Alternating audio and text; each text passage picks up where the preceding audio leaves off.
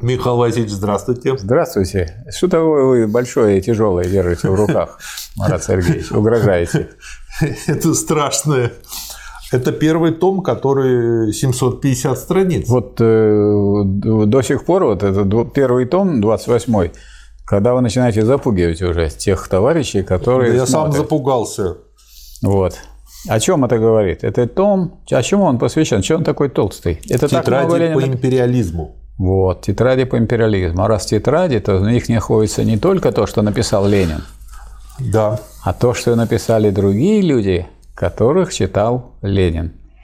А как известно, Ленин об этом говорил, что если мы хотим э, быть великими, мы должны стоять на плечах великих. Вот, если мы э, встанем на плечи их великих, то мы будем видеть далеко. А если мы встанем на плечи пигмеев, то и мы будем видеть то есть недалеко. Недалекими будем людьми, так и говорят, недалекий человек. Поэтому э, интерес, конечно, представляет и то, а как додумался Ленин до таких вещей. Он не просто сидел и думал, а он свою позицию вырабатывал как некий э, итог и результат. То есть он сумел оценить состояние, в том числе и мысли, не только состояние экономическое, но уже и отражение этого в литературе, но э, отразить не так, что вот а моя точка зрения состоит в следующем. Нет. Он относи- относится к людям, которые являются систематизаторами знаний. То есть не так, что вот он пришел, Ленин, и наряду там с Гельфердингом, там еще с тем, с тем, с тем, взял и сформулировал, а я считаю вот так. И тогда его точка зрения утонула в общем болоте, потому что это болото людей, которые на самом деле никакого прямого отношения к борьбе за э, социализм, к рабочему движению не имели. А у Ленина задача была гораздо более сложная. Он должен получить не просто отдельные знания по отдельным вопросам, а ему нужна общая картина.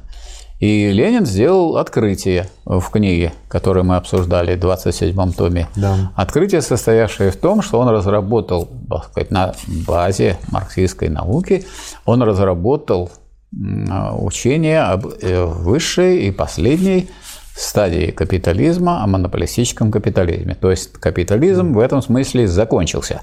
Закончился, а хотя у нас э, какие-то точки зрения были там у Фукуямы, Ой, конец истории и другие там всякие. это художественная всякие литература. Полухудожественная, да.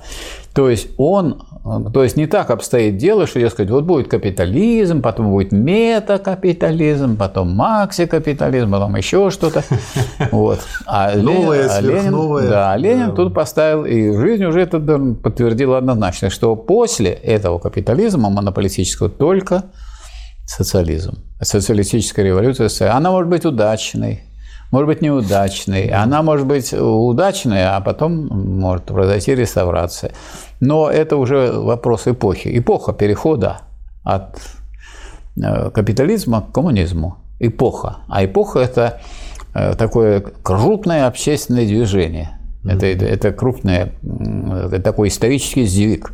Если была эпоха перехода к буржуазному строю, вот, то теперь идет эпоха перехода к коммунизму, и на характер эпохи там отдельные поражения или даже победы в разных странах не очень-то меняет. Ну, понятно, чтобы она началась, надо, чтобы хоть в одной э, стране победила социалистическая революция. Это Да. уже, ну, мы это прошли, уже тут в стольких странах победила.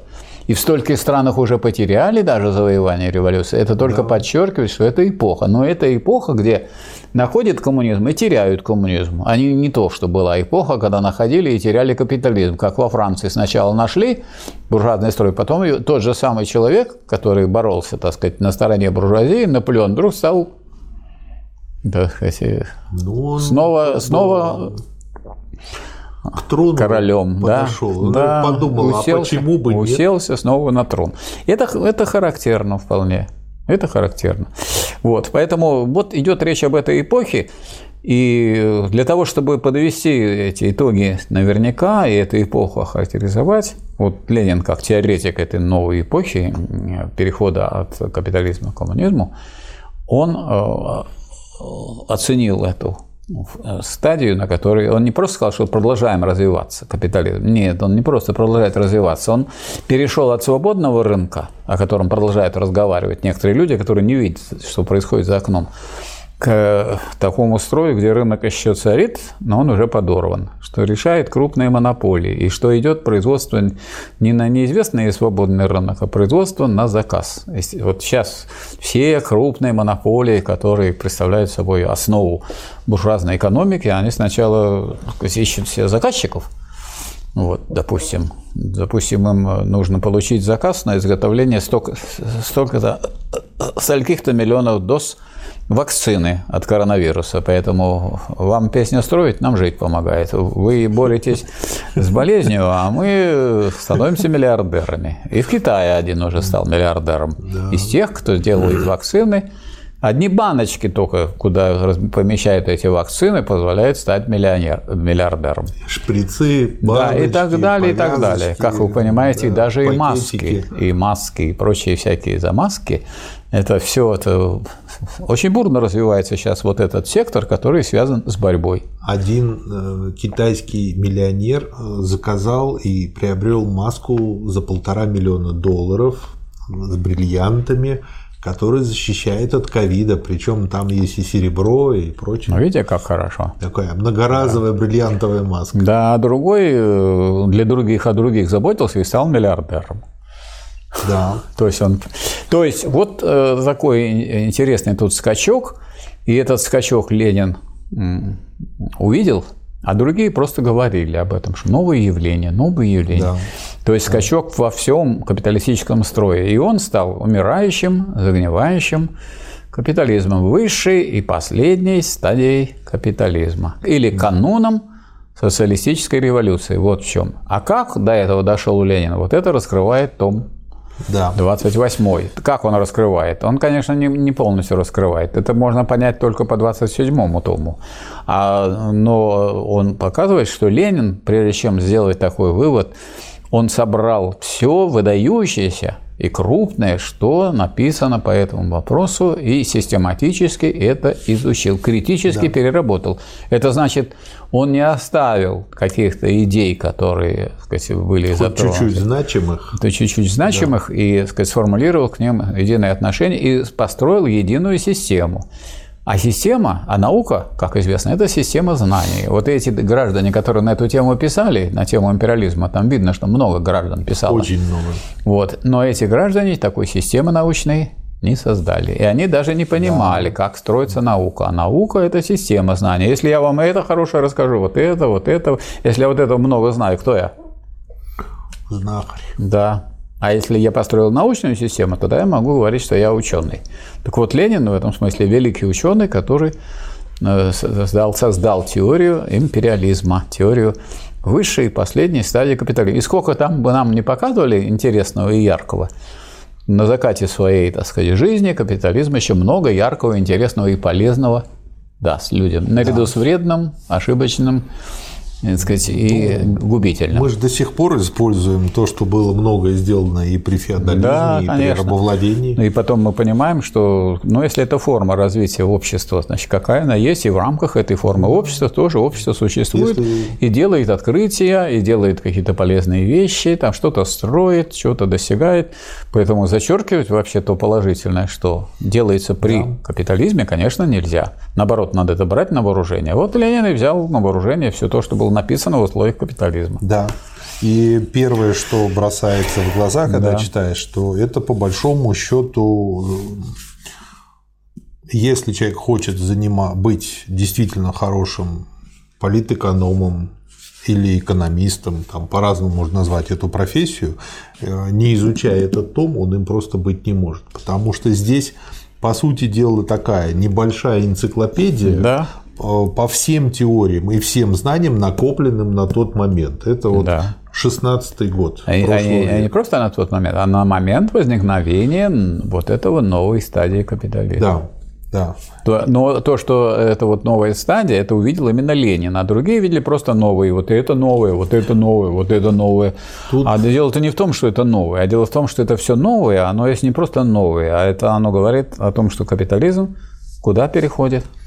Написано у Ленина. Нет, высшую планомерную форму ее. Нет, вот он имеет в виду, что каждая монополия наш планомерно ведет свое хозяйство. Да. Так, потому что это кооперация. Кооперация – это планомерная форма труда. Только кооперация может быть в рамках э, какой-то маленькой, э, э, маленького предприятия, да, мануфактуры, где много еще и ручного труда. А может быть кооперация в рамках фабрики – это тоже планомерная форма ведения хозяйства, но в рамках фабрики.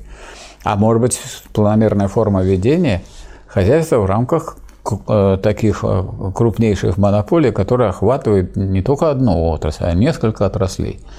Вот. Потому что кооперация – это такая форма труда, при которой много лиц планомерно работают в одном или связанных между собой процессах производства.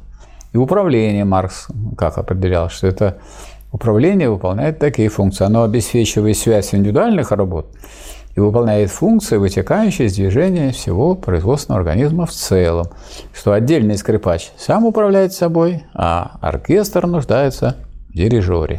И в этом смысле, ну, каждый монополист, при том, что он нам может не нравиться, он капиталист, он плохой, он эксплуататор, он выполняет роль дирижера – а почему дирижера? Потому что он только палочкой машет, потому что у него есть управленцы, у него есть нанятые менеджеры, он им платит бешеные деньги, а сам он там в основном отдыхает, но он палочкой машет. Ну, периодически помахивает. Да, помахивает да. палочкой и, так сказать, осуществляет движение, чтобы его монополии... А если вы будете у меня таким менеджером, что у меня прибыль будет падать, завтра вы уже не работаете. Да я скоммуниздю просто вашу монополию и все. Нет, это так просто не будет. У нас сильная очень система охраны. Она вас остановит, а возможно и застрелит. А может, я с ней договорюсь. Вот и готовьте свою революцию. Пока вы готовите, мы будем э, как сыр в масле кататься. Тетради... Когда это вы подготовите у вас? Что-то медленно у вас идет с революцией. Она Ваш, меня... Ваши люди даже ваши люди прочитать-то не могут Ленина. О чем вы говорите? Она Своего вашего идет... Ленина планомерно, Михаил Васильевич. Тетради по империализму. Значит, здесь собрано все на тот момент. Мало того, есть еще большой плюс то, что можно хорошо выучить греческий алфавит. Я еще хотел бы сказать, чтобы товарищи понимали, ну как вот человек, который, так сказать, ну тоже, так сказать, каких, ряд книг написал, монографий, э, когда э, делаешь конспект, надо выписывать так, чтобы было ясно, где начинается это, где кончается, и, и страница в начале, и страница в конце, чтобы вы могли включать потом в свою работу уже из своей рукописи, не обращаясь снова, опять не, не повторяя, да. не, не обращаясь к той книге, которая есть. Поэтому тетрадь империализма – это подготовительные материалы к этой книге. Вот подготовительные материалы, а вот сама книга. видно, сама книга – это ленинская идея, развернутая в систему, но опоры всякие вот в этих самых книга, да. в том числе фактические материалы и другие, которые он не должен бежать снова и искать на какой странице, он прямо из этих тетрадей берет, чтобы когда он э, работу в библиотеках закончил, он сидит спокойно, или даже сидит в какой-то опять-таки библиотеке,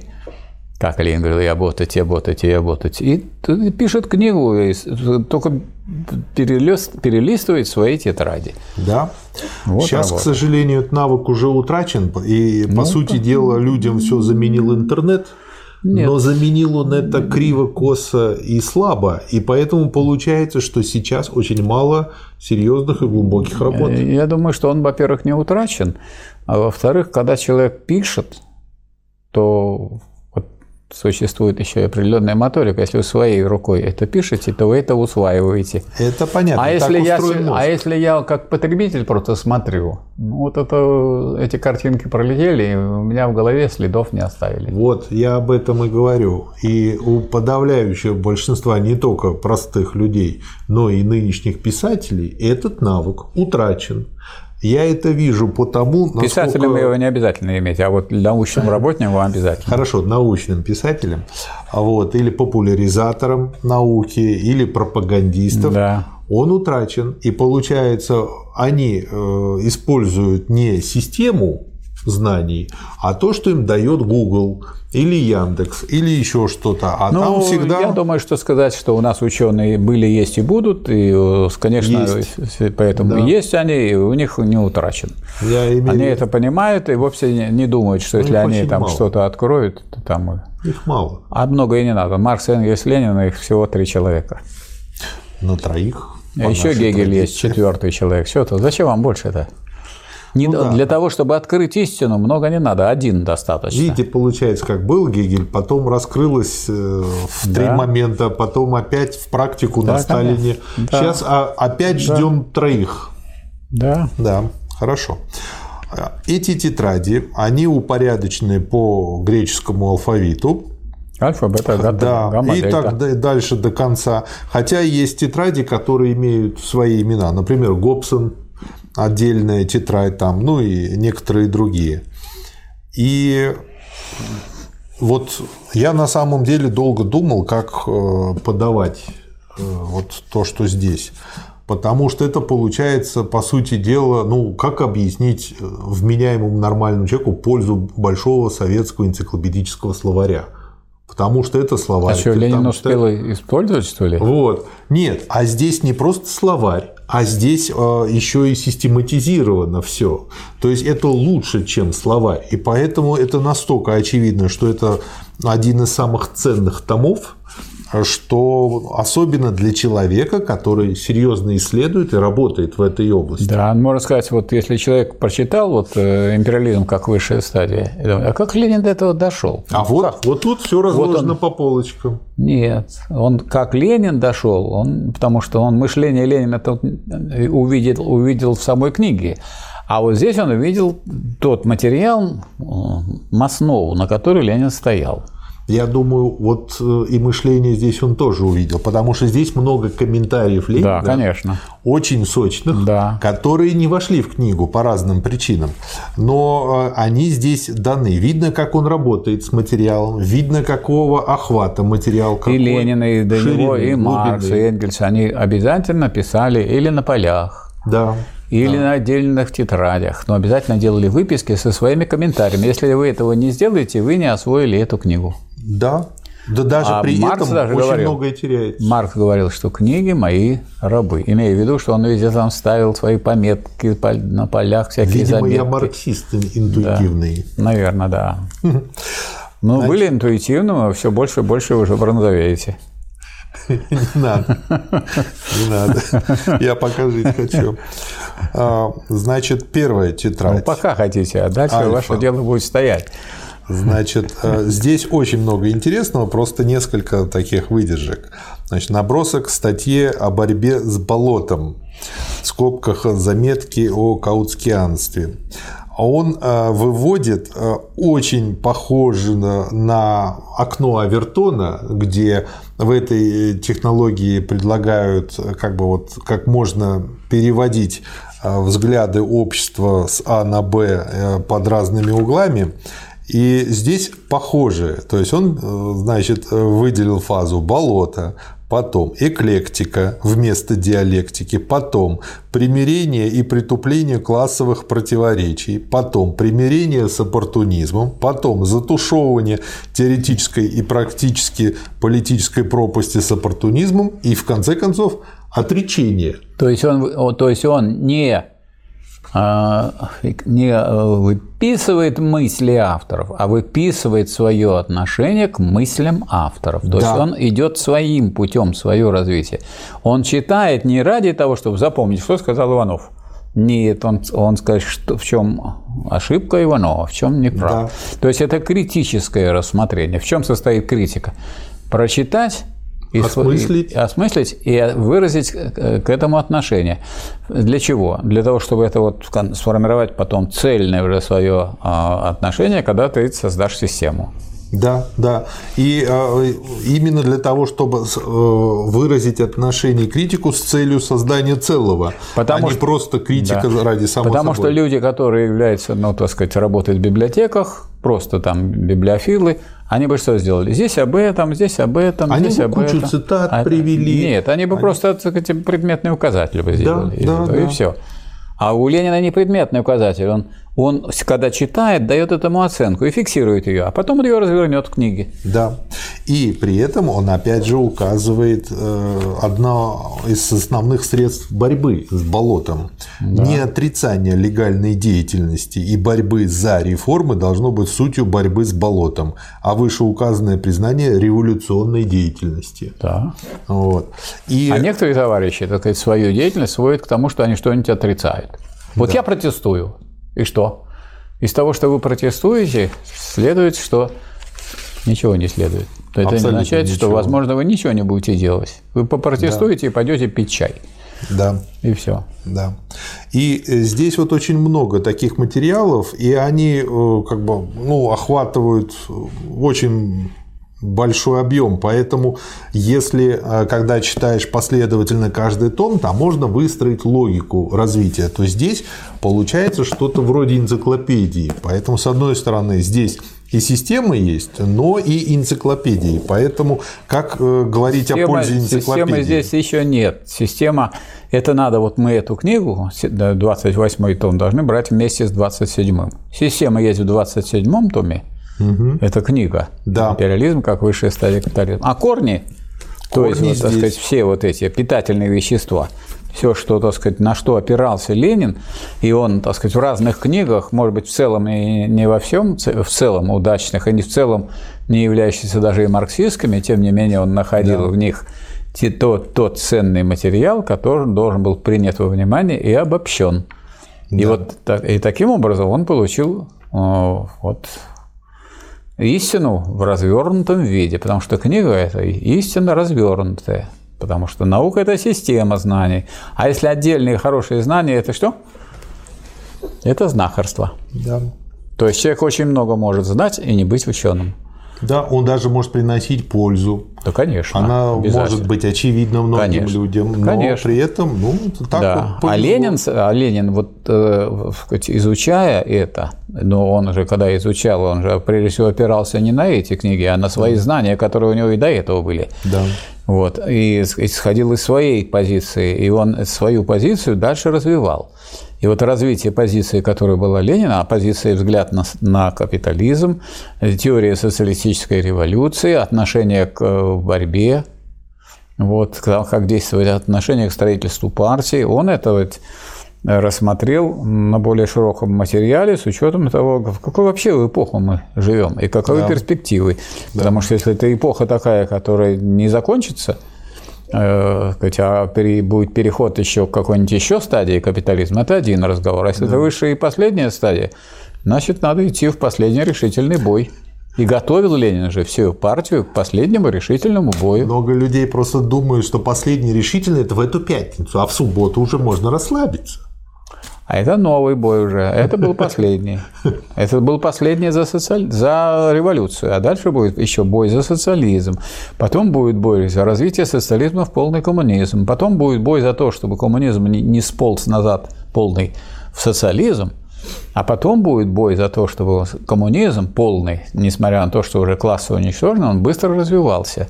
И, и чтобы... борьба покой нам только снится. Да, потому что борьба нового со старым никогда не закончится ни в каком обществе. Ну и вот получается, люди послушали, послушали и решили заняться праздным временем. Нет, люди послушали, послушали или запели. И вся-то наша жизнь есть борьба. И причем пели уже эту песню красные кавалеристы. Да, так да. и начинается. И про нас красные были, да, да, и про нас и былинники речистые ведут рассказ. Вот будете бороться, про вас былинники речистые поведут рассказ. А не будете вы бороться, никто не вспомнит, вы умрете и скажет, ну, был такой человек, ничего не сделал и умер. Да, они могут не вспомнить, даже если боролся. Ну, как вас-то запомнят, он сколько уже передач сделали. О, мне повезло. Вам повезло. Михаил Васильевич, последую вашему совету. Смотрите, для чего он мне нужен. А, Все-таки конспекты любой человек пишет для себя. Это не монография, это не статья, где он учитывает... Нет, он не для себя пишет, он пишет для книги. А книга не для себя, книга для, для класса. Тем не менее, он э, в, этом, э, в этих тетрадях часто использует очень язвительные обороты речи, и очень язвительные формулировки потом и оценки. Он не просто э, их использует, а он эти оценки дает максимально язвительными, чтобы когда он будет писать книгу, он яркость не потерял. Он их переведет на другой язык немножко. Их сейчас цитировать или нет? Можно и цитировать, потому что мы видим, что Ленин, конечно, вот так считал, но он в своей, собственно, книге, которая выходила, это смягчал. Да, вот я к тому. Да. Значит, из основ социальной экономики. Это основа социальной экономики Альтмана, Бюхера и многих других. А... Ну, допустим, я читаю и увидел такую как, явно вредную реакционную вещь, говорю, и пишу на полях, ну, сволочь такая. Но я же не могу это написать в книге, а в книге я напишу, что это совершенно неприемлемо, потому что это тащит нас назад. Ну да, нельзя написать. То есть для того... надо писать женщина пониженной социальной ответственности. Ну, конечно. То есть, то есть, но для того, чтобы написать интересную книгу, надо это вот сначала... Эмоцию сохранить. Сначала сохранить, а потом выразить ее ну, в максимально приближенных вот таких литературных формах. Ну, все-таки литературная обработка должна быть. Да. Вот вы правильно сказали, что давайте отличать будем все равно. Э, и у Ленина отличать то, что он написал, так сказать, когда готовил какие-то материалы для книги, и то, что написал в книге. Да. И мы увидим, что они не принципиально различаются. Книги, в книге это все сохранено, но не в такой форме. Да. И значит, э, краткая его оценка. Вроде учебника по параграфам, кажись, больше болтовни и систематики, но есть и интересное – дух империализма насквозь. И э, дальше марксизм иначе, чем представлял его себе Маркс, но только по форме иначе. А вы кого имеете в виду? Что он тут э, приводите? А тут у него очень много Нет, что цитат. он пишет-то? Что? Из чего? Из какой книги? Нет, вот э, книга, которая называется «Основы социальной экономики». Да, автор. А, Альтман, Бюхер и многие другие. Вот, видите, много-много людей. Да, «Основы социальной экономики». И... Как будто бывает экономика не социальная. Разве бывает не социальная экономика? Ну, много бывает таких вещей, которые... Ну, социальная – это же общественная экономика. Масло масляное употребляют. Ну, вот так. А от этого же научность-то повышается. Да, особенно когда этому... Маслянистость э, масла. Когда повторял повышенная. Брежнев, что экономика должна быть экономной. Ну, и, это, и придумал это Бурлацкий. И сейчас хвастается этим дурачок. Это очень же глубокая мысль. Да, а здесь он очень много э, цитат, много показано картелей, проанализировано то, как, какие формы бывают у картелей, как они приводят к синдикатам, как они выводят на тресты. То есть много видно, как он с этим работал и анализировал. И если посмотреть там дальше, там тетрадь. То есть, то есть видно, бета. что он анализируя с помощью этих книг э, уточнял, так сказать, современные формы Э, развития экономики. Да, ну, например, там в тетради Бета, Агат, крупные банки и всемирный рынок, Баллот, статистика, Отто, немецкие банки за океаном, Диурич, экспансия немецких банков за границей, Кауфман, французские банки, Гегеман, французские банки. То есть, если ему надо, он полезет И дальше сюда. как бы вот идет все. Здесь есть и список литературы, и ссылки, и самое главное в каждой книге выписки из журнала «Банк», э, статистика за год, что главное там в этих выписках и так далее и тому подобное. Просто какие-то сейчас вытащу цитаты, которые наиболее, с моей точки зрения, получились интересными, удачные. удачными. Да. Тетрадь бета, страница 70. Сейчас. Хотя просмотреть хотя бы эту книжку имеет смысл, наверное, всем, кто изучает Ленина. Шильдер. Первый том тенденции развития э, всемирного хозяйства. И заглавие слишком широко, и подзаголовок прямо шарлатанский, ибо автор специализировался на таможенной политике, бывший таможенник. Угу. Вот вам и планомерное воздействие. Автор – секретарь торгового музея. Очень удачное название для таможни. Да. Вот. Э, дальше он тут выводит всякие там доводы того, довод, все там вывоз. Англии в ее колонии около 1 трети всего его вывоза. Это немало, и этот вывоз особенно прибылен.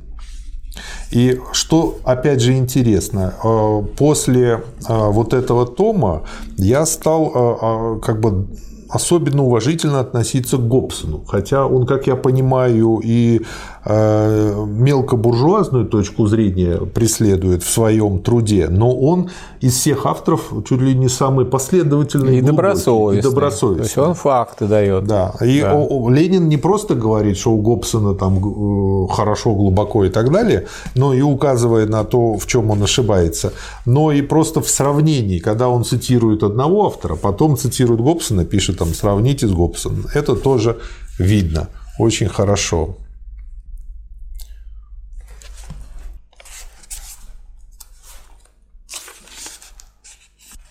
Например, Англия из Египта все больше делает страну, производящую только хлопок, и затрудняет промышленное развитие самого Египта как э, самостоятельной страны.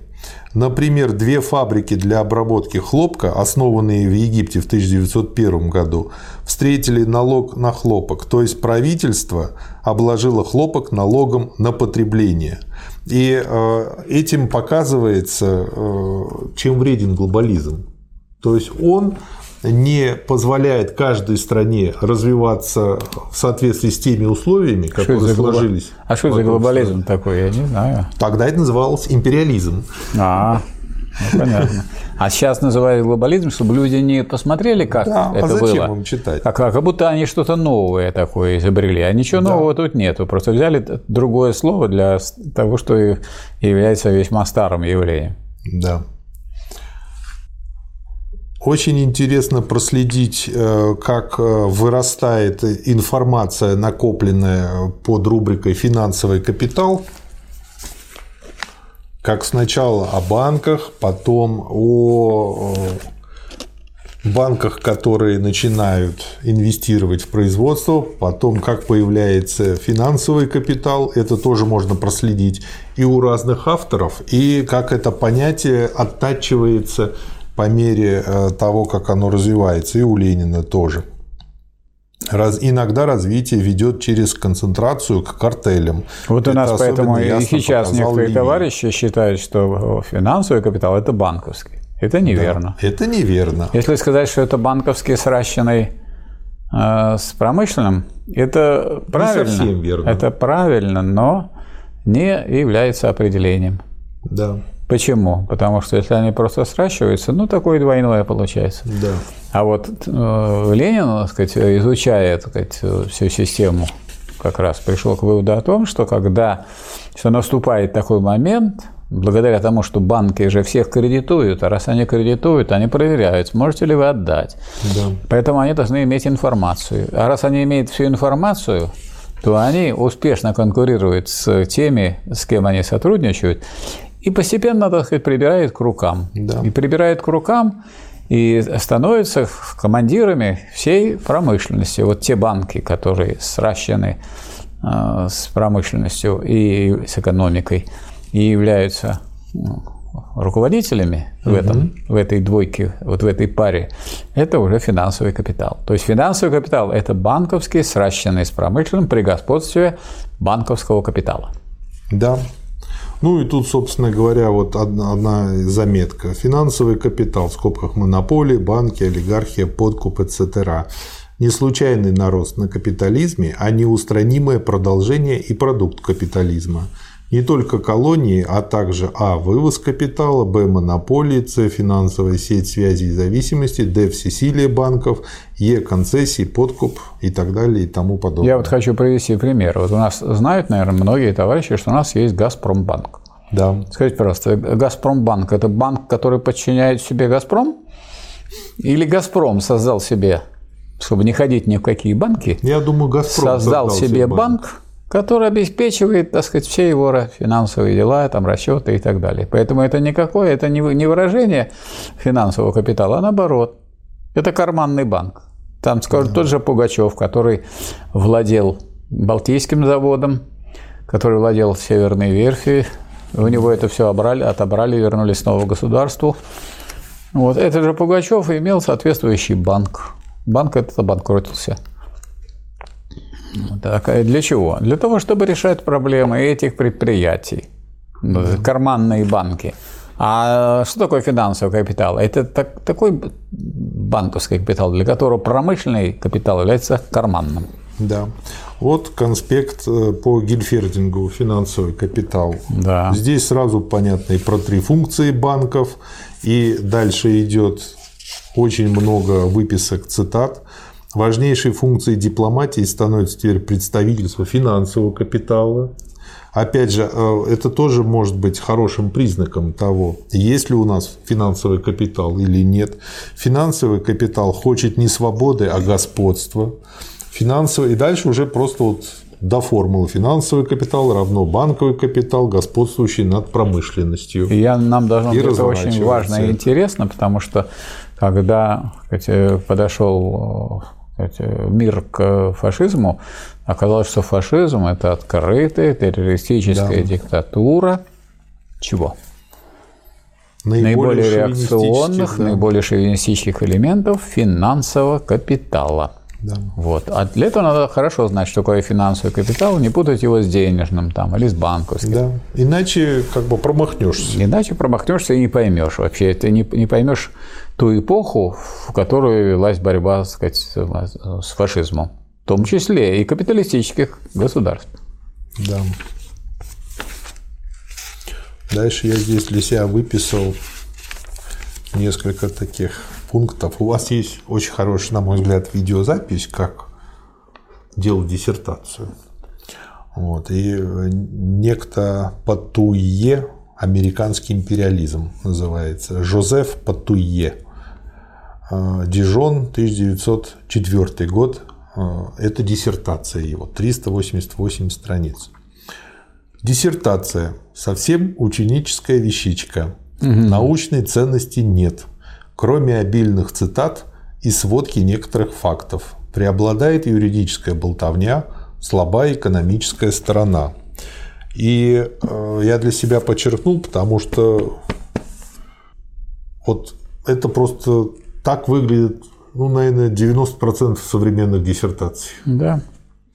Ну и это говорит, вот есть такие люди, как, скажем, Маркс, он считался доктором философских да. наук, но эта докторская была на уровне кандидатской -то тогда. Да. Так, за границей есть такая степень. Энгельса никакого не было, никакой степени. У Ленина тоже. Но видно, что, конечно, вот, да, много голов выше, чем те вот доктора, которые это писали, потому что они не доросли до чего? До системы знаний. А наука – это система знаний. Это Гегель, да, это наученый, мощный, крупный.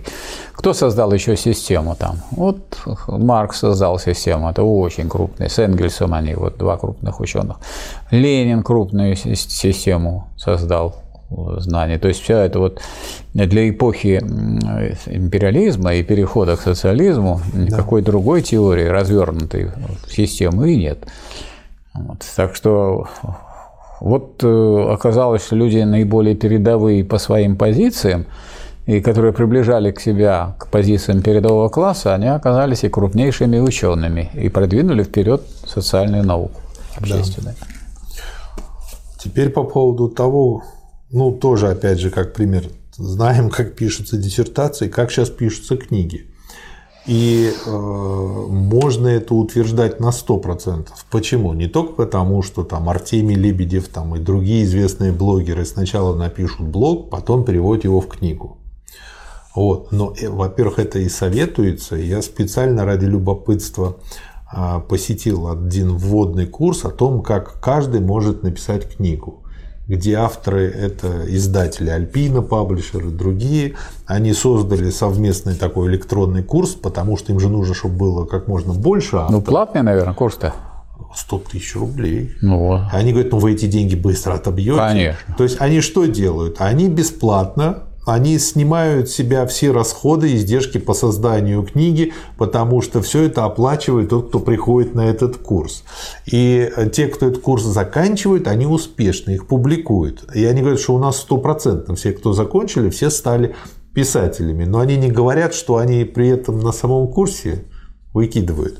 Это понятно, конечно. Но факт такой, что как они говорят, как можно писать и о чем можно писать, что писать можно буквально обо всем. Главное правильно подать, найти свою форму, искать ее, и это будет популярно и будет своя аудитория практически у всего. И тут то же самое, просто вот, пожалуйста, корешки этого. Из просмотра видно, что эта книжка представляет из себя нечто вроде собрания газетных статей. Книга называется «Англия и империализм», автор Виктор Берар. Э, собрание газетных статей, публицистика бойкая, архибойкая, но крайне поверхностная, рассказ болтовня, не более. И дальше как бы э, раскрывается э, все это. Вот. Другой автор, Лер, германский империализм. Очень как бы четкая формулировка. Ноль. И вот э, что для меня было ценно, то, что он может вот так оценить автора, но при этом, если там есть хоть какая-то стоящая мысль, он ее процитирует и напишет, а вот это хорошо, а вот это здорово. То есть, как бы это умещается все здесь вместе. А и у плохих авторов могут интересные быть мысли и, да. и данные интересные, да. которые, может быть, отсутствуют у некоторых хороших. Да, поэтому если кому-то понадобится статистика, если кому-то понадобится аналитика, э, понимание того, что из себя представляла банковская отрасль, производственная отрасль той эпохи, здесь все, все это есть. собрано, все это есть. Ну, а сейчас я хочу просто подробно разобрать тетрадь Капу Гибсон «Империализм». Лондон, 1902 год, издание это. Почему еще хочу это сделать? Потому что в интернете я посмотрел, там иногда попадаются такие комментарии, что Ленин все взял и списал у Гобсона. Я думаю, если бы люди вот посмотрели бы конспект с комментариями Ленина, а у них бы ну, если бы они как бы просто это сделали, то уже бы поняли, что это, мягко говоря, не так. Гобсон, империализм, исследование, Лондон, 1902 год. Национализм – прямой широкий путь к интернационализму. И если он обнаруживает отклонение, то мы вправе заподозрить извращение его природы и его задачи. Таким извращением является империализм, при котором нации, переходя границы безболезненной ассимиляции, превращают здоровое, стимулирующее соревнование различных национальных типов в разбойничью борьбу соперничающих империй. То есть вот правильно ли я понял, что главное принципиальное отличие подхода Ленина в этом вопросе и Гоббсона состоит в том, что, грубо говоря, Гоббсон выражает как современный э, его последователь Трамп, что есть правильный капитализм, культурный, порядочный, что вот в нем попадаются плохие дяди, которые вот так его извращают и пытаются, значит, одна нация эксплуатировать другую. Просто Но... нужно это запретить, ограничить, и тогда Но... будет хорошо. Это да, но он еще, кроме всего прочего, он не выводит вот такие явления, как национализм из экономики. Да. Из да. экономического развития, которое связано с развитием. их закономерность. А, а наоборот, хочет экономические сказать, э, вопросы решить на основе анализа таких явлений, как национализм. Да. Разве можно из национализма вывести это дело? Хотя именно империализм стирает всякие национальные перегородки. Он создает да. действительную основу для интернациональных связей. И даже, если вот, скажем, не все, кстати, это как-то знают, хотя это не является секретом, что вот есть пролетарский интернационализм, есть национализм. Да. А у буржуазии, а у буржуазии есть буржуазный национализм, а есть э, буржуазный интернационализм. Угу. Как называется буржуазный интернационализм? Глобализм. Нет. Космополитизм. Космополитизм. Глобализм – это просто перевод, э, это замена слова империализм. Что такое глобализм? А это те люди, которые доказывали, что Сталин по глобусу управлял, имеют в виду, что вот когда вот это э, глобальными стали процессы, то есть мировыми, и они вместо того, чтобы сказать, что это в мировой экономике, в мировой практике, в мировой истории, они переводят это на, на глобус. Они только по глобусу могут писать. Они не могут писать о Земле, о всей Земле. Они могут писать про глобус. Вот они и пишут. Да. Другая цитата из Гобсона. «Инвестирующие и вообще спекулирующие категории капиталистов также желают, чтобы Великобритания приняла другие чужеземные территории под свой флаг с целью обеспечить новые районы для выгодного помещения капиталов и спекуляции. То есть Гобсон уже начал замечать, что э, государство начинает обслуживать крупный капитал, и в этом, собственно говоря, его заслуга. И э, вот в этом, на мой взгляд, именно в Гобсоне и кроются многие современные взгляды многих олигархов на то, что основная роль государства – это обслуживать капитал.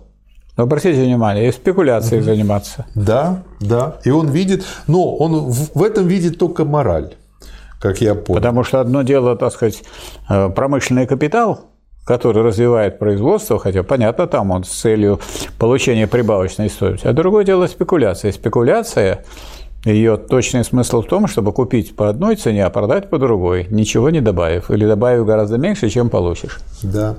И что еще Гобсон заметил? Что еще большую опасность представляют специфические интересы финансиста, который при инвестициях является главным действующим лицом. Рядовые инвесторы, как в экономическом, так и в политическом отношении, служат большей частью лишь орудием в руках крупных финансовых фирм. То есть он добросовестный исследователь, хотя он как бы и мелкий буржуй, и у него соответствующий подход и точка зрения. И все они находят свою центральную руководящую и направляющую силу в могуществе общего для них всех финансиста. Финансовый. То есть вот начал выковываться такой обобщенный финансист. Фабриканты и торговец удовлетворяются торговлей с другими нациями. Вкладчики же капитала стремятся всеми силами к политической аннексии тех стран, где находятся их наиболее спекулятивные вложения. Отказаться от имперской экспансии значит представить мир другим нациям. Трест возникает как противоядие перепроизводству. Вот э, как бы опять же очень интересное утверждение. Слишком большому приложению капитала к данной отрасли производства. Поэтому весь капитал, который участники треста хотят пустить в оборот, не может быть весь приложен в рамках треста. Излишек капитала тресты стремятся приложить для создания подобных же организаций в других отраслях промышленности, еще больше экономя капитал и делая все более трудным для обыкновенных вкладчиков находить помещение для своих сбережений. И дальше а, Ленин просто тут вот у него очень много больших цитат, которые выстраиваются в последовательную логическую систему. А, им нужен империализм, потому что они хотят использовать государственные ресурсы своей страны, чтобы найти выгодное помещение капиталов, которое в противном случае казалось бы излишним. Но эти страны в большинстве случаев в состоянии сами снабжать себя. Это туда, куда они хотят поместить свой капитал. И вот получается, что а, происходит покорение финансовое. Большая часть из них установила тарифы против ввоза фабрикатов. И даже Великобритания вынуждена вернуться в целях самозащиты к протекционизму. При осуществлении империалистических мероприятий государственные расходы являются еще одним гигантским источником наживы для этих людей, выступающих в качестве финансистов, устраивающих займы судостроителей и судовладельцев, получающих субсидии поставщиков и фабрикантов оружия и прочего снаряжения для империализма. Вот. Ну, теперь это как бы то, в чем они сходятся. Теперь в чем они расходятся. На первый взгляд кажется, это как бы дальше Гобсон, а потом комментарий Ленина. На первый взгляд кажется, что производительные силы и капитал переросли потребление и не могут найти приложение в своей собственной стране. В этом декорень империализма. Но Дальше Гобсон пишет, если бы потребители данной страны повысили норму своего потребления в соответствии с ростом производительных сил, то тогда не могло бы быть излишка товаров или капиталов, кричащего о том, что необходимо прибегнуть к империализму, дабы найти рынки. Это второе отличие. Mm-hmm. То есть, грубо говоря, опять же, чем занимались Соединенные Штаты последние там, лет 70? Именно вот этим повышали норму потребления, то есть действовали по Гобсону. Это их не спасло, это оттянуло немножко конец. Ну, Ленин комментирует это ха-ха, суть мещанской критики империализма.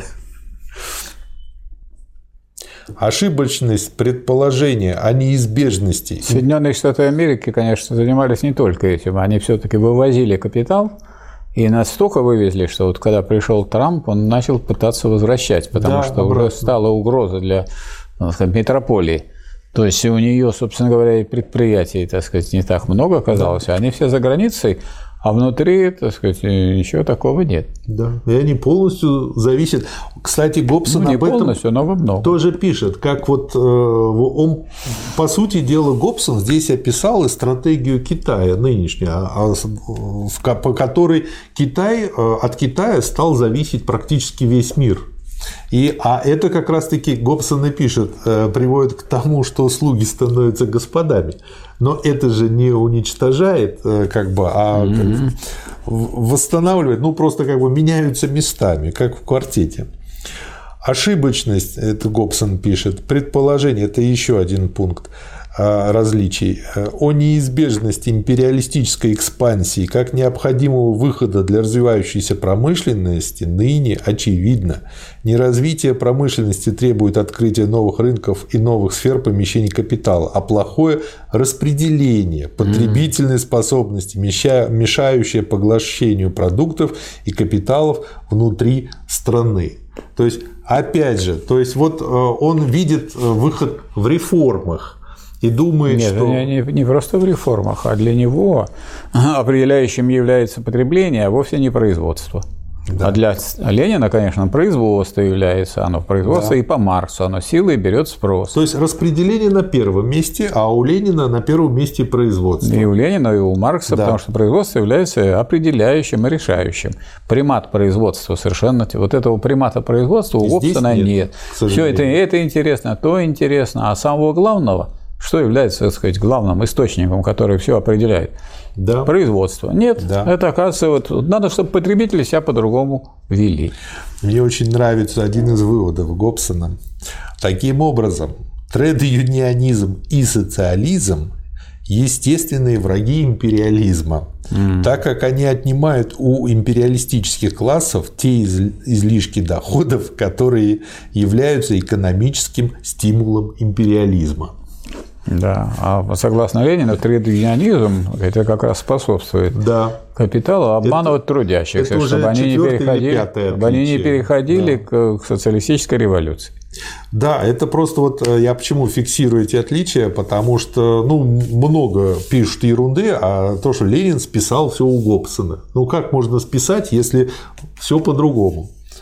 Империализм, как мы видим, означает использование правительственного аппарата в частных интересах по преимуществу капиталистических для, для того, чтобы обеспечить им экономические выгоды за пределами их страны. Это вот такое у Гоббсона определение империализм. Как мы видим, оно другое.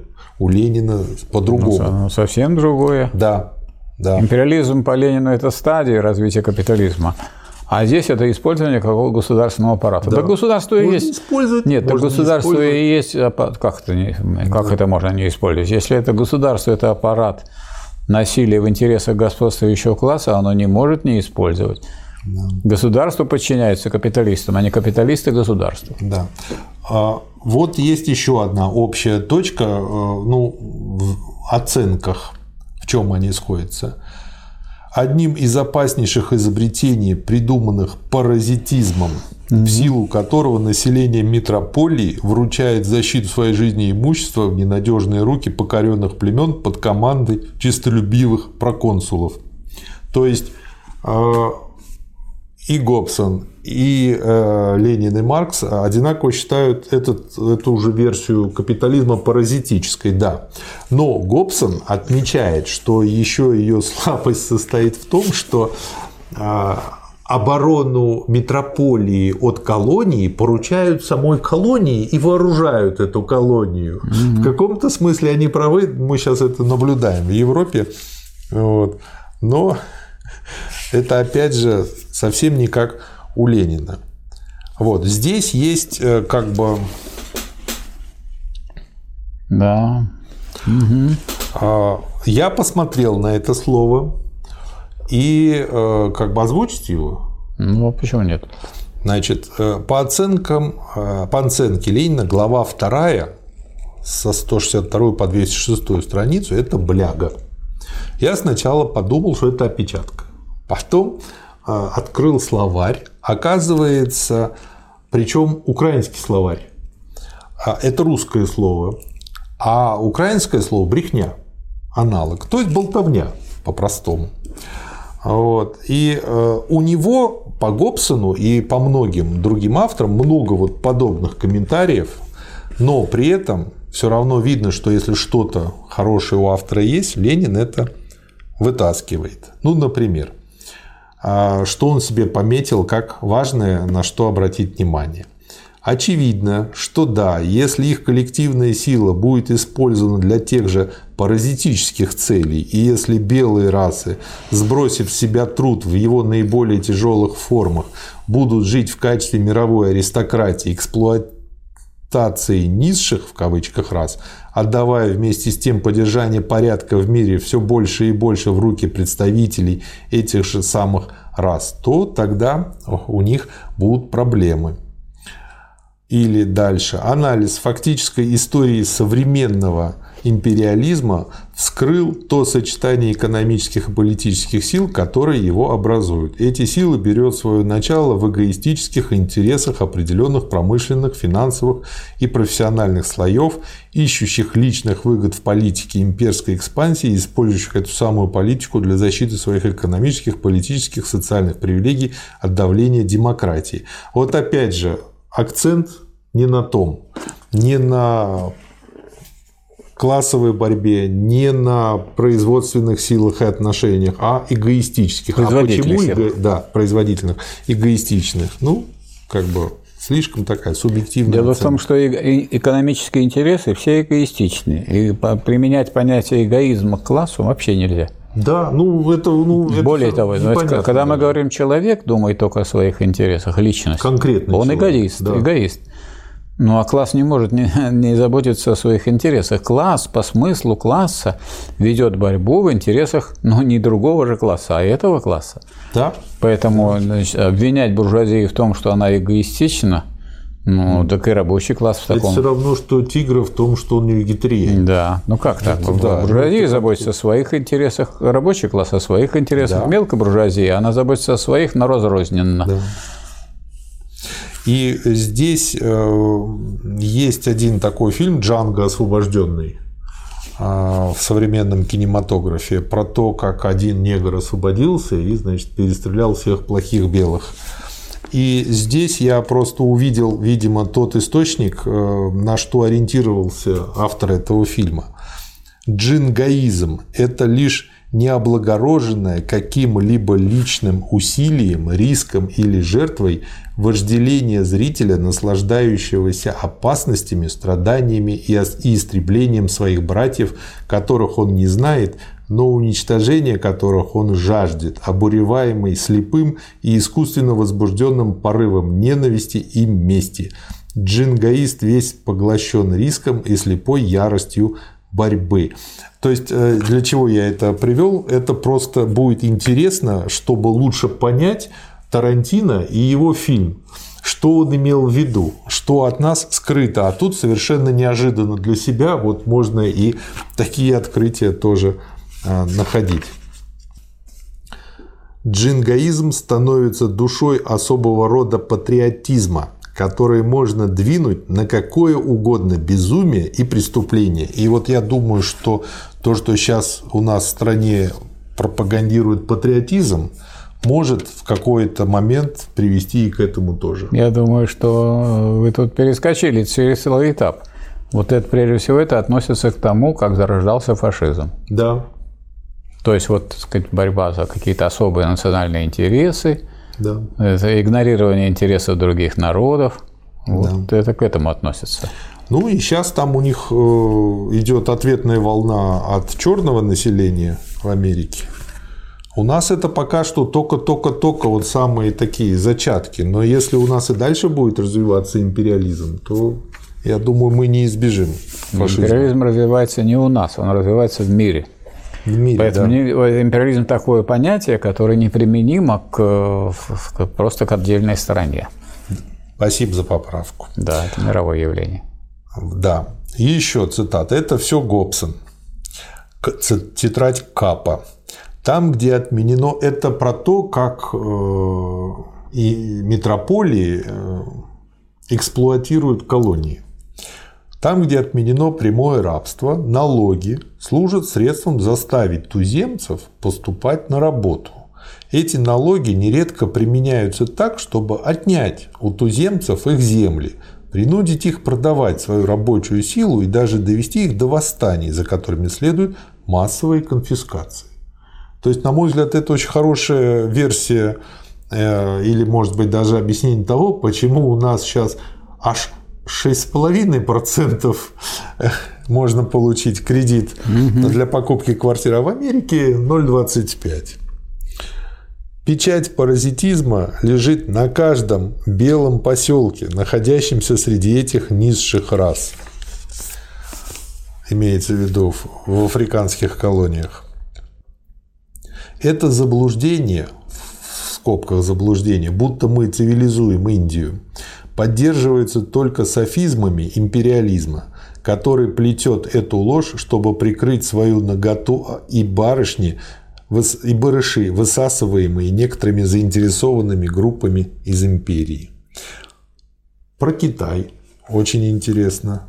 Китай сможет отплатить промышленным народам Запада их же монетой и, используя их капитал и организаторские силы, или, что вероятнее, заменяя их своими собственными, сможет наводнить их рынки более дешевыми фабрикатами своего производства.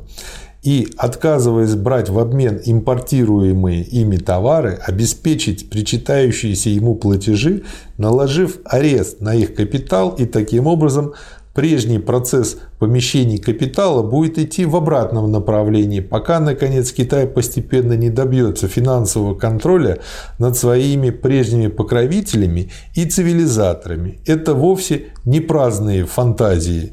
Китай может проснуться написано в 902 году. Я думаю, Трамп боится вот этого. Да, конечно. То время, как рабочий класс разговаривал о международном сотрудничестве трудящихся, капитал уже осуществлял международное сотрудничество. Комментарий Ленина хорошо сказано. Угу.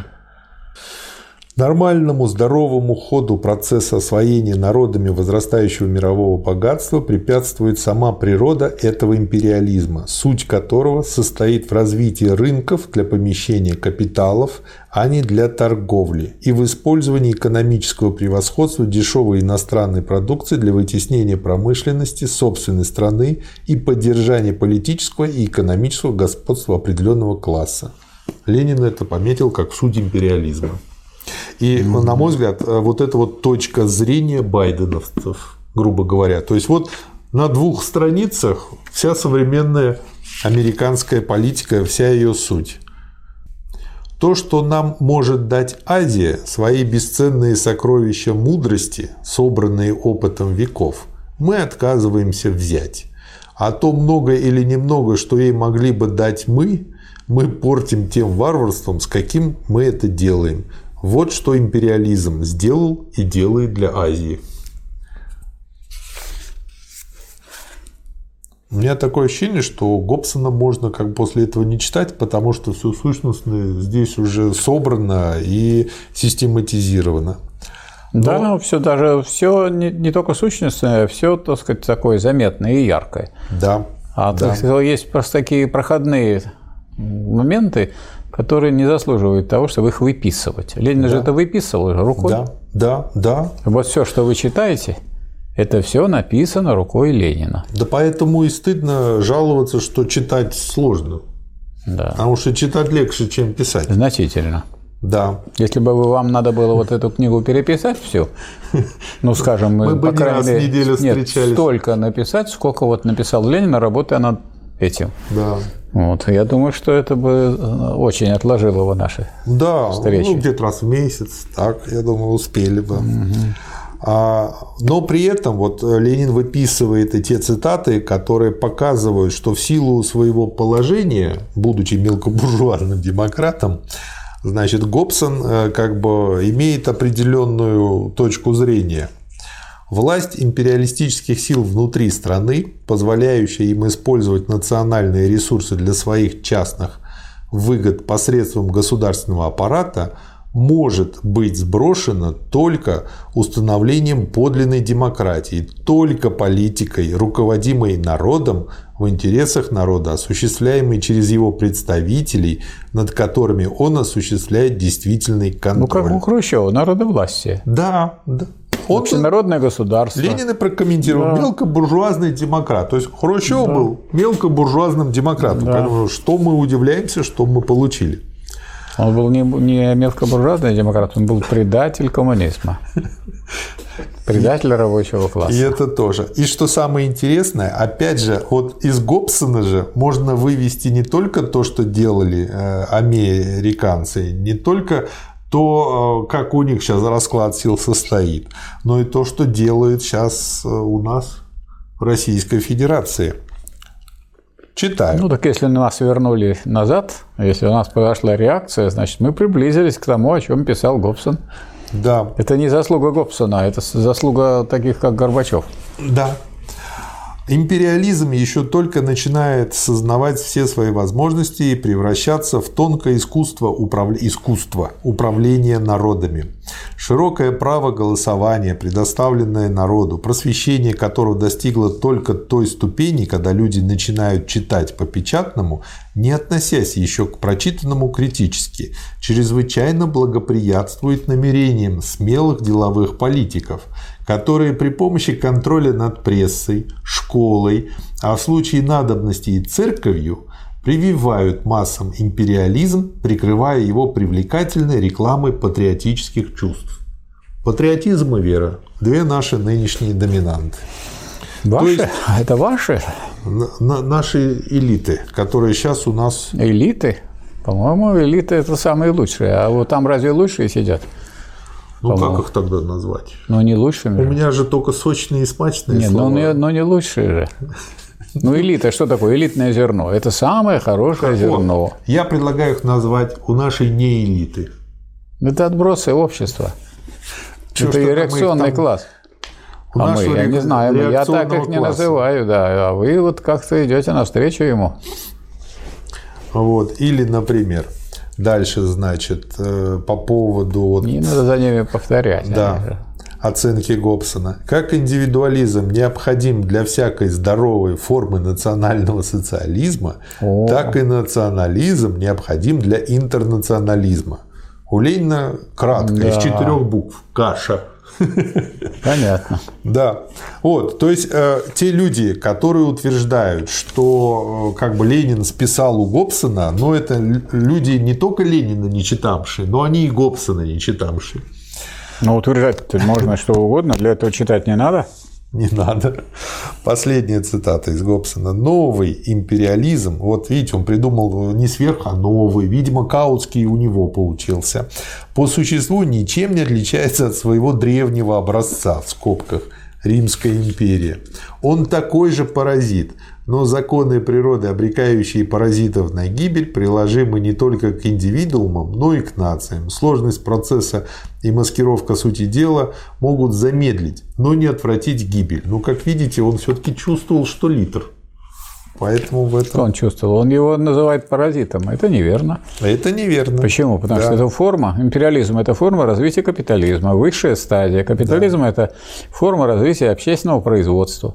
Общественное производство называть формой паразитизма неправильно. То есть паразитизм Категорически характерен для капитализма. Характерен, но нельзя сводить производственную деятельность к паразитизму. Никак.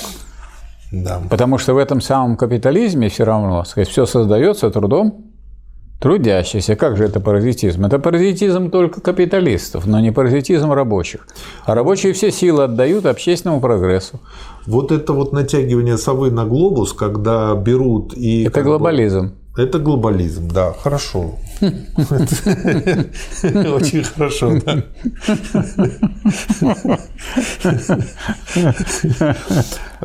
Я для себя здесь пометил как бы из тетради это сейчас 478 страница.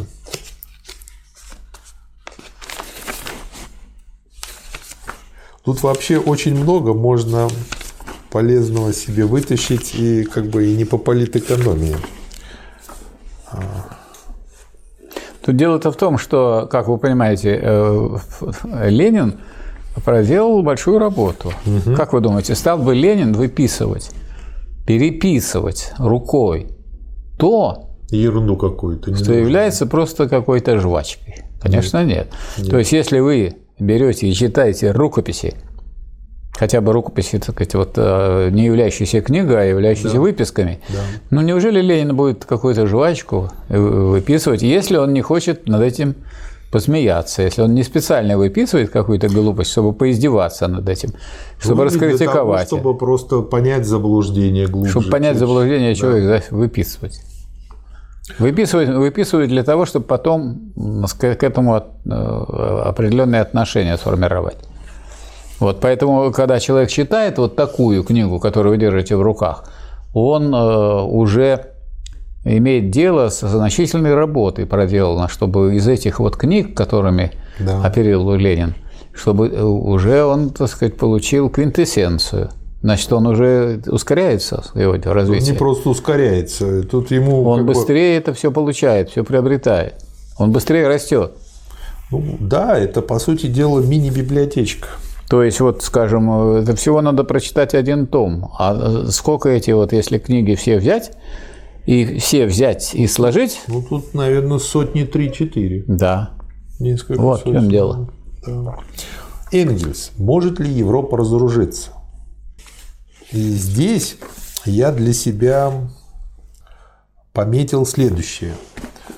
А, на мой взгляд, он может сейчас э, как бы не очень восприниматься, но я считаю, что педагогам должен становиться человек, у которого уже есть определенный жизненный опыт, который уже шишки получал на свою голову, как-то пережил это, а как-то осознал. И, грубо говоря, очень грубо говоря, примитивизируя то, что я хочу сказать, там, ну, после 50 он должен быть педагогом, не раньше. Потому что то, что я сейчас наблюдал во множестве, в разных местах, в разных школах, в бизнесах, в крупных компаниях, в корпоративных университетах там вообще еще тот цветник, грубо говоря. Это глупость, а не педагоги и не бизнес-тренеры. Они придумывают себе кучу новых названий. А что, от, от возраста зависит, что ли? Просто с возрастом все-таки уже э, каждый человек какого-то опыта набирается, и с возрастом становится понятно, ну, получится вот из я, него педагог я, или я нет. вот эту гипотезу не стал бы поддерживать. Почему? А я нашел поддержку у Энгельса. Ну, я понимаю, вы нашли, но я хотел бы обратить ваше внимание у того же самого Энгельса, когда говорится о происхождении семьи, частной собственности государства, угу. поскольку семью, семья – это ячейка общества, поэтому все люди, которые имеют семьи, они являются в той или иной степени педагогами. Вот. Поэтому, скажем, педагогическая специальность – это, так сказать, некое обособление той функции, которая есть у всех взрослых людей, почти у всех, у всех семей. со своими, потренировались, да. потом стали чужих и учить. Да, потому То есть что постарше надо, чтобы вот. были. А тут указывать какой-то срок 50, одни, одни это быстрее осваивают, другие медленнее ну, осваивают. тогда требуем, чтобы дети хотя бы а были. А какое это отношение имеет вот к этому вопросу? Это по поводу милиции и кто народный, кто в ней должен быть учителем. И Энгельс пишет, а учителя, отслужившие унтера. No. Если их вытащить на свет школьного двора и общегражданского уголовного кодекса, тогда, бьюсь об заклад, наша бунтарская школьная молодежь научит уму-разуму злейшего из прежних мучителей солдат. То есть, я что, как бы, я с этим тоже согласен. И ведь люди имеют разные профессии. И человек, который не просто преподавал в школе химию, а еще и поработал химиком, который там знает это гораздо лучше, чем школьный учитель, который уже воспитал своих детей, он уже будет гораздо лучше учить детей. А этого нет. Ой, этого нет. Но у него здесь есть это в приложении к подготовке милиции народной. Это И, другое. Милиция... На мой взгляд, этот опыт можно на всю кастрюлю распространить. А милиция что такое? Милые лица, если по Задорнову. Нет, если не по Задорнову. А вообще, что такое милиция и чем она отличается от полиции, Марат Николаевич? Милиция – это народный орган, а полиция – это орган… Что значит народный? Ну, как может быть народные органы? Ну, какие народные органы? Милиция – это сам вооруженный народ. Ну, вооруженный народ, но орган-то он все равно… Хорошо, неудачно. Вооруженный народ. Потому что у нас вот кто э, милицию сделал в России? Иваново-Вознесенские рабочие. Да ну что? Нет? Нет. Это есть. Э, временное правительство уничтожило корпус жандармерии угу. и сформировало вот ту самую народную милицию. Угу. Поэтому, когда э, некто Медведев принимал решение о превращении их в полицию, он сказал, что вот у нас появилось вместо милиции, которую сделали большевики, не большевики сделали, а временное правительство. То есть он еще хуже меня знает историю? Ну, точно хуже. Это даже нет как сомнения. приятно осознавать, у меня есть потенциал быть в правительстве. Я думаю, да. да. Вы можете конкурировать совершенно смело в этом смысле. Вот это интересно, потому что а, а то, что а формулировку, которую вы дали, это совершенно точно. Вооруженный народ. Значит, Медведев выступает против вооруженного народа. Почему он выражает? Потому что если народ вооруженный, то с ним уже не сладить. Ну, Поэтому, по крайней мере, нелегко. Да, нелегко. Поэтому вот все-таки временное правительство, какое оно ни было, оно все равно было прогрессивным по отношению к феодализму. И там были жандармы, то есть они явно были противоположны ну, народу. Ну, вы прямо убийственную вещь говорите. Вы как бы по сути показываете, что наше нынешнее правительство это хуже того временного. Да. А отсюда я Почему себя... наша? Нет, наша стала лучше, как только прогнали Медведева. Да он там где-то вице-премьерствует. Нет, он не вице-премьерствует, он заместитель э, э, председателя Совета Безопасности. Он покруче, чем. Какая у нас сейчас безопасность? Да, да. так, так, так. Вот так что насчет вооруженного народа-то нет. А что касается полиции, она всегда была органом именно не, не, не революционного времени, а органом правящего класса. Например, рабочая милиция в Чехословакии была. Mm-hmm. И именно рабочая милиция обратилась тогда к Советскому Союзу с просьбой помочь так сказать, в связи с надвигающейся контрреволюцией. И тогда были введены войска в Чехословакии. Хотя те войска, которые были введены, были введены таким правительством, которое у себя делало контрреволюцию. Поэтому да. понятно, что это ни к какому особенному результату и не привело. Да.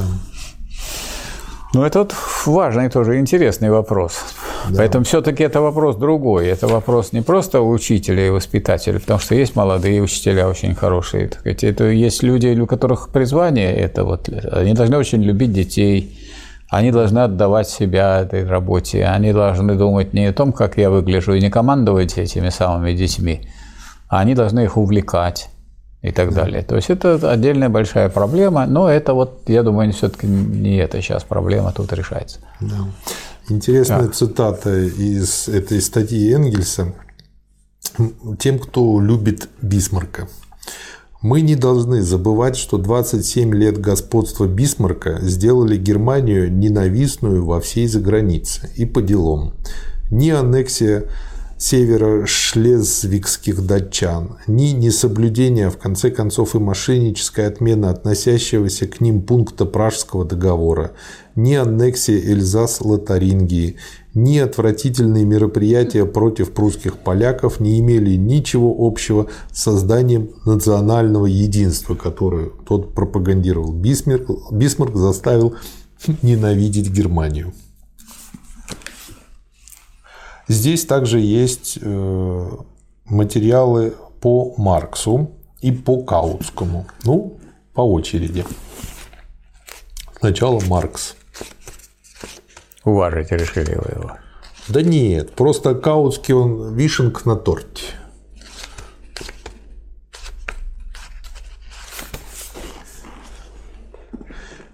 Необходимость уничтожения московитского влияния в Европе на основе применения принципа права нации на самоопределение путем восстановления Польши на демократической социалистической основе. Это Маркс статья об интернационале и замечание о самоопределении наций. То есть э, Ленин, когда выводил пролетарский интернационал, и ставил вопрос о праве нации на самоопределение, да. вплоть до отделения, он базировался на том, да, что писал Маркс. Маркс да. да. То есть марксизм, он состоит не из догма, а из вполне устоявшихся научных открытий да. и достижений. Да, братство народов не пустая химера для рабочего класса, а жизненный вопрос. Солидарность эксплуатируемых всех наций. Вот скажем, когда 14 государств напали на советскую Россию, то если бы не братство а, народов, пролетариат которых выступил в защиту Советской России, не удержаться было бы Советской России. Да. Каутские религии. Между прочим, наш агитатор на вопрос о религии должен отвечать, что этот вопрос на собраниях нашей партии не ставится и не разрешается, потому что мы хотим сделать религию частным делом отдельных лиц, а от государства требуем, чтобы и оно смотрело на нее также. Комментарий. Пошляк. Да, то есть, он, то есть а у он Ленина есть отрекается от борьбы. А у Ленина сразу. есть э, отношение рабочей партии к религии. Да. И то, что религия есть опиум народа, это принципиальная ленинская позиция, да. что люди от, отходят от борьбы и э, думают не о том, как освободиться от реальной эксплуатации, а, от реального угнетения. Да, а как да. освободиться, это, так сказать, э, чисто, так сказать, психологически. Да. Еще раз Энгельс. Трудности развития рабочего движения в Америке. Первое. Система партийного управления. Две партии, потеря голосов за третью. Второе. Иммиграция делит рабочих на две группы – иммигрантов и на подгруппы, то есть способствует шовинизму. Третье. Покровительственные пошлины дают рабочим то, что они подвергаются влиянию просперити, чего нет в Европе. То есть получается рабочая аристократия. Да. Вот. И как при этом, если это все дальше сохраняется в Америке, может сейчас в первой возникнуть революция, даже так при вот, нынешнем разладе в Да, и вот наш, это, можно сказать, известный товарищ Семин да. рассчитывает, что вот революция может быть в какой-нибудь другой стране после того, как она будет в Америке. А в Америке в последнюю очередь может быть, при том, что там подкармливает часть рабочего класса, следовательно, и часть его организаций, чтобы они не, не, не работали на социалистическую революцию. Да. Поэтому это просто говорит о том, что вот есть так называемые марксисты и так называемые блогеры, они в значительной своей части безграмотны. И вот той работу, которую вы делаете, они не проделывали, поэтому у них такого права формальное выступать и учить есть, а права морального да. нет. Ну как может быть учителем? Вот вы сказали об учителе. Но насчет возраста это вопрос, так сказать, как бы житейского обучения. Но может учителем быть только тот, кто сам обучился. Ну, а ему для а, этого надо а вырасти. Как? Возраст нет, нужен для того, нет, чтобы для этого время. не возраст нужен. Чтобы изучить Ленина, нужно не время, нужно его изучать. Ну, Поэтому тот, а тот, кто не изучал Ленина, марксистом современным быть не может. Или может? Ой, ну, у нынешних блогеров такая позиция. Если Нет, очень я сейчас хочет, не спрашиваю, я не спрашиваю позицию нынешних блогеров. Позицию они сами себе придумали. Я не пойду к хирургу, который не да. доучился. Вот в том-то и дело. В том-то и дело. А вот в смысле более сложного. Ну, они, я, например, вот сейчас выступлю и скажу, что я могу делать операции, идите ко мне. Если вам никто не помог, это я, значит, здесь гарантирую, что, так сказать, это беспроигрышно. Потом, если что, я не помогу сказать, так и никто не помог. Ничем не хуже, чем те врачи. Я просто денег с вас больше взял, потому что я был последний в этой цепочке. Да. Тут известная цитата Маркса тетрадь отдельная о марксизме и империализме. Угу. Что касается меня, то мне не принадлежит ни та заслуга, что я открыл существование классов в современном обществе, ни та, что я открыл их борьбу между собой.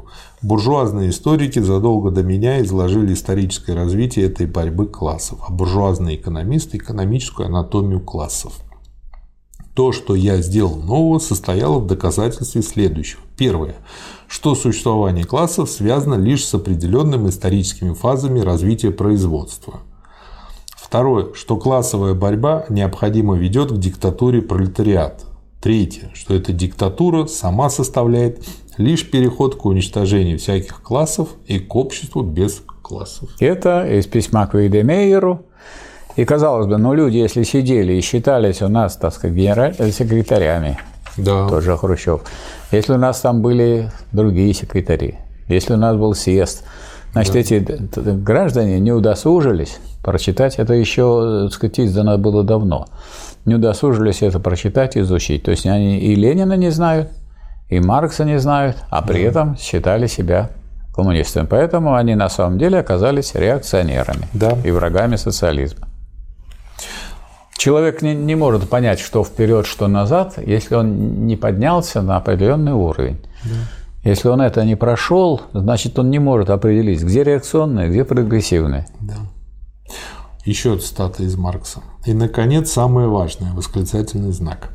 Все промышленные и торговые центры Англии обладают в настоящее время рабочим классом, который разделен на два враждебных лагеря английский пролетариат и ирландский пролетариат.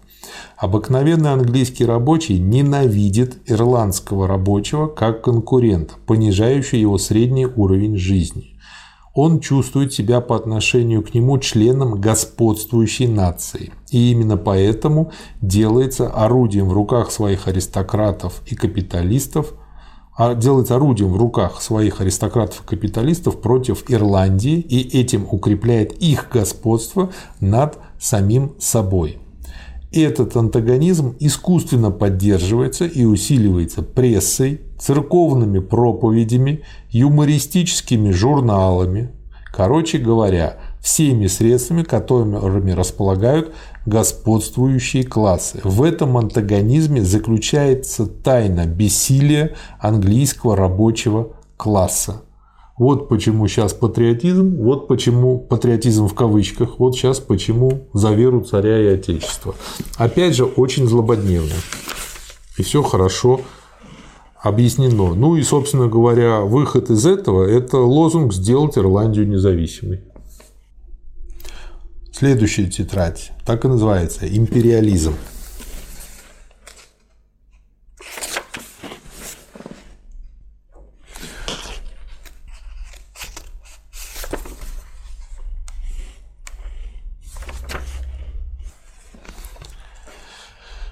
Энгельс. Одно лишь несомненно, победоносный пролетариат не может никакому чужому народу навязывать никакого осчастливливания, не подрывая этим своей собственной победы.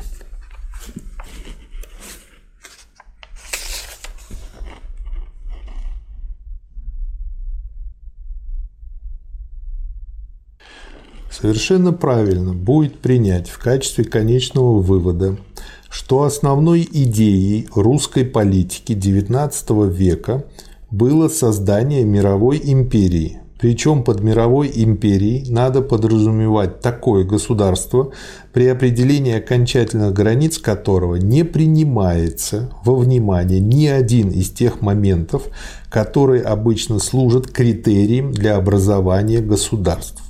Границы, которых добиваются, не совпадают ни с границами национальности, ни с границами общего языка, ни расы, ни тем более религии, которая еще меньше принимается во внимание. Спрашивается, почему Ленина ругают за то, и Советский Союз за то, что так искусственно проведены все были границы. Цари, батюшки, Романовы, устроили нам это в течение всего XIX века. Не цари батюшки устроили, это характеристика империализма. Да. Правильно? А что да. такое империализм? Что вообще такое империя?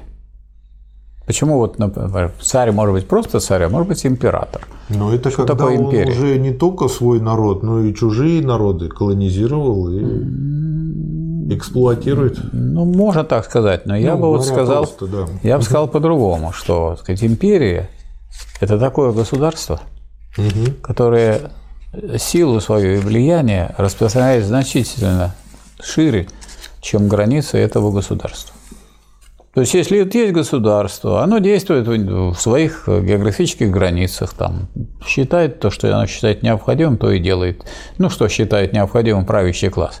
Нет, вот правящий класс крупных государств думает не об этом, как, кстати, распорядиться своей территорией, богатствами, а как распорядиться богатствами те, которые он может прибрать к рукам с помощью сказать, других инструментов. И если эти раньше инструменты были такие, можно сказать, военные и юридические, колонии прирезали, то потом появился неоколониализм. Это никакая не колония, вы свободны, но работать будете, я к вам привезу капитал, и будете работать на меня.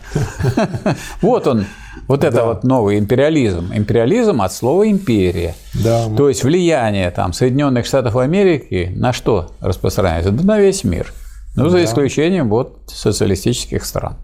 Помимо такой нарезки границ, Да. а, у Ленина можно откопать еще более веселые вещи. А, Егер.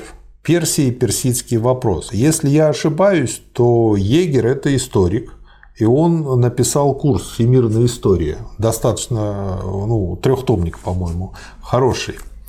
Ленин отмечает про эту книгу. Эта книга лучше предыдущей, имеется в виду по теме Персии, потому что этой теме посвящена отдельная тетрадь. Очень хорошая книга, обстоятельная, ясная, точное изложение, часто цитирование документов, превосходная карта Персии, зоны влияния России и Англии. Автор, конечно, империалистическая сволочь. Ну, вот как бы, да. Да.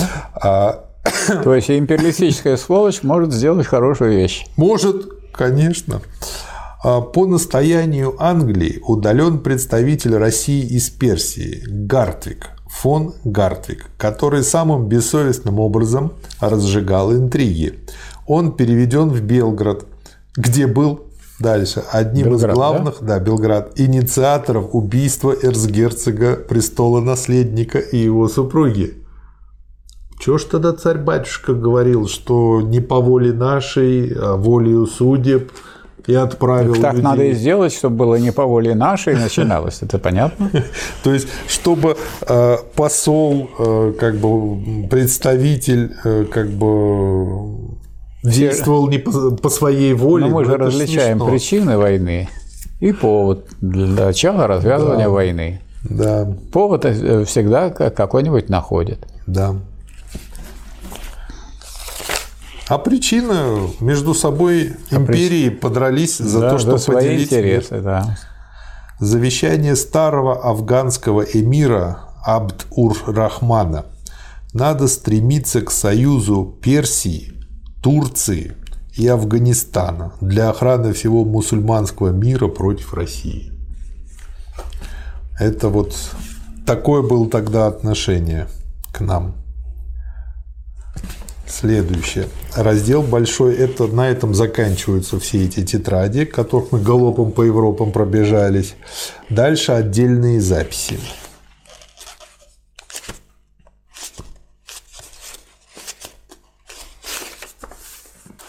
Архив социальных наук и социальной политики.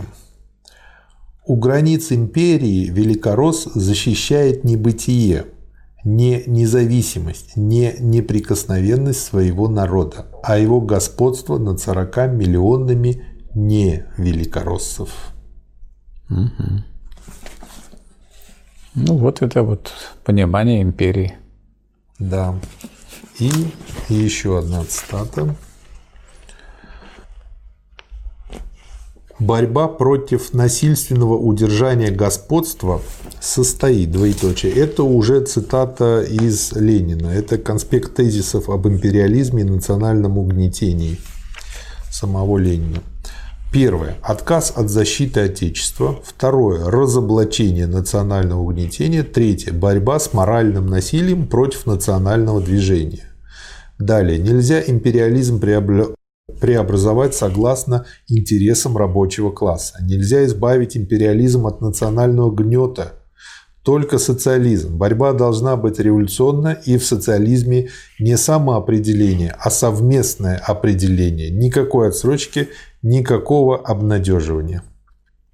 Ну и дальше вот в этих материалах очень много его набросков, а, планов различных статей и работ. Ну вот, кстати, э, последняя мысль, э, никакой отсрочки. То есть да. империализм есть канун социалистической революции. Здесь сейчас. А если сделать отсрочку, это будет отсрочка чего? Это же загнивающий капитализм. Смерти. Это, нет, отсрочка гниения. Ну, еще будет гнить. Еще То есть от того, что вы отсрочите, еще будет гнить, еще кто-то еще кто-то погибнет, какие-то страны будут разорены, какой-то народ будет подавлен.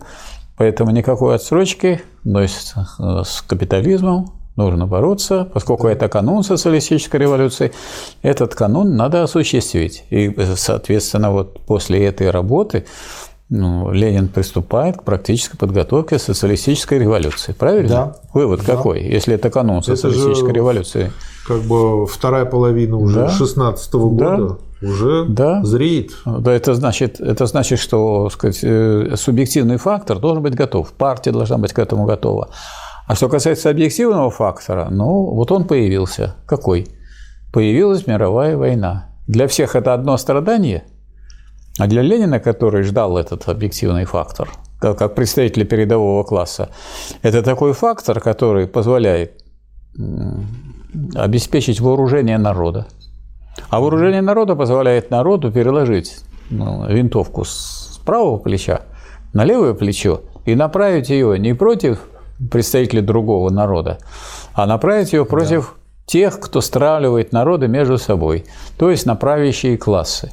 И поэтому можно сказать, что социалистическая революция была ну вот ярким выражением этого в России. И когда 14 государств империалистических напали на советскую Россию, движение «Руки прочь от советской России» обеспечило, так сказать, удаление всех иностранных войск и поэтому пришлось мучиться, так сказать, иностранным государствам, находить внутри России антисоциалистические силы, снабжать их деньгами и оружием, тратиться на это дело, чтобы они осуществляли гражданскую войну. Но, как вы понимаете, так сказать, гражданскую войну против народа выиграть жалкая кучка поддерживаемых из-за границы предателей своего народа не может. Да. Как назовем выпуск, Михаил Васильевич? Может, тетради по империализму?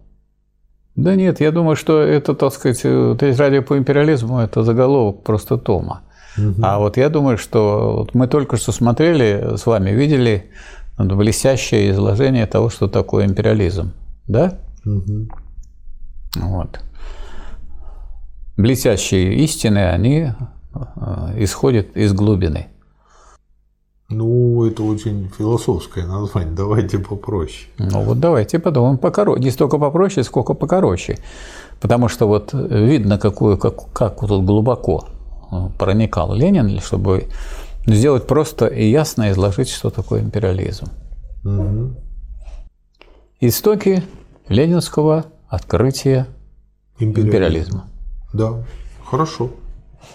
Истоки ленинского открытия империализма. Хорошо. Спасибо, Михаил Васильевич. Вот.